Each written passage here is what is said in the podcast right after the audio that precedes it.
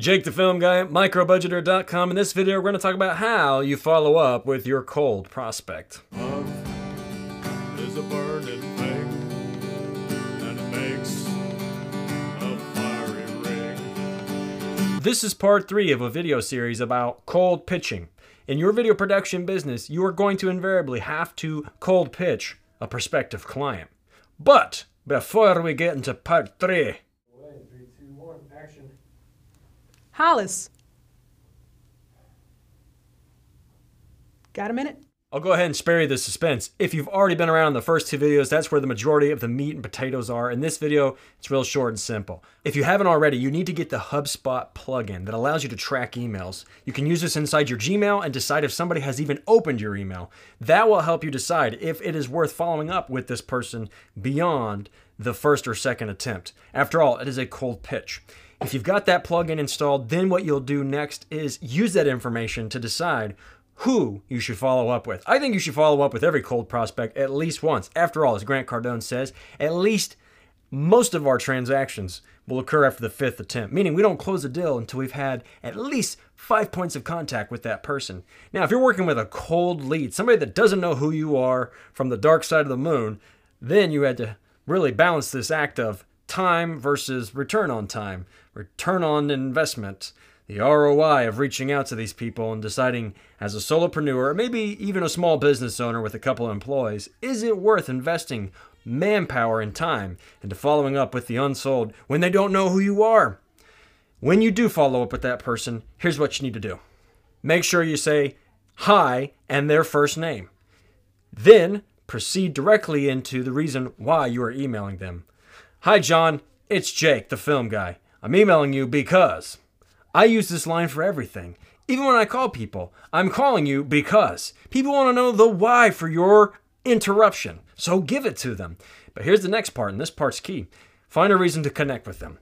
Everybody under the sun is spamming them with their services and their products, and they're all boring.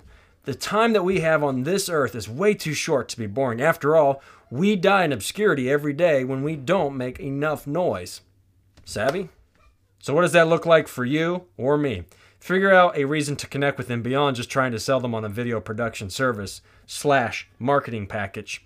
What you should be telling that person is something that connects the two of you together. I'm emailing you because I know I can do a video for you, I'm the best at it, and and then that and can be something that connects the two of you. Perhaps you're both Masons. Perhaps you're both Buddhists. Perhaps you're both followers of Jesus.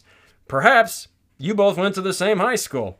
Perhaps you both like Sean Connery as James Bond better than Daniel Craig. Whatever the case may be, be authentic to yourself, but make something memorable happen. Here's an excellent example. Back in Vegas, I was cold pitching and I was reaching out to prospects who didn't know who I was from Adam or Eve. I found this one event management company, and they're a dime a dozen around Vegas. Anytime you get a big gathering of people, you're going to need chairs, tables, plates, napkins, all the decoration that makes an event an event. Well, these event management companies, you could throw a brick and practically hit one. They're around every corner, kind of like Southern Baptist churches in the South.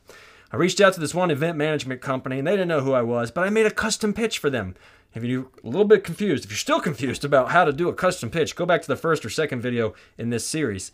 When I reached out to them, I embedded a video where I talked to the head honcho, the decision maker for that company. I addressed them. I looked at their videos. I screen shared me looking at their videos and telling them some of the ways I could bring value to their company. And it was unique and it was memorable. And it landed me a vendor presentation a month later. You can do the same by being memorable, memorable, excuse me, and being authentic to yourself.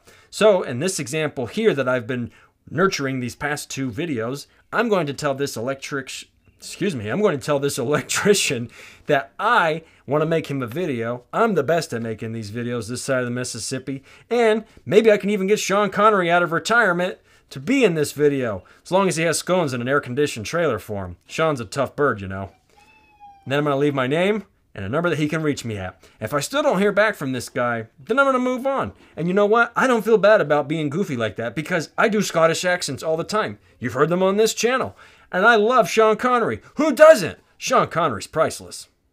I'm going to circle back to that HubSpot plugin. You want to use that as you go iteratively through your side hustle, or maybe this is your full time gig, and figure out who's worth following up with. There are over 7 billion people on God's green earth, and you don't have all day to try to push and convince the unsold that you are worth doing business with. Move on to the next person. Now, if it's a warm lead, that's where it is prudent to heed that advice about following up with people because most salespeople don't. Stay in the close. Excuse me, stay in the sales cycle with that person until you can reach the close. That's everything I've got for you today. I wish you the best of success. I hope you will keep creating with the King of Kings. And hey, if you're struggling with the porn addiction, get help with that. Go see a pastor, maybe get involved with a Celebrate Recovery group. We just don't have any time between now and eternity if you are a follower of Jesus to be struggling with that as we try to use these tools that God has given us to go and tell stories of hope.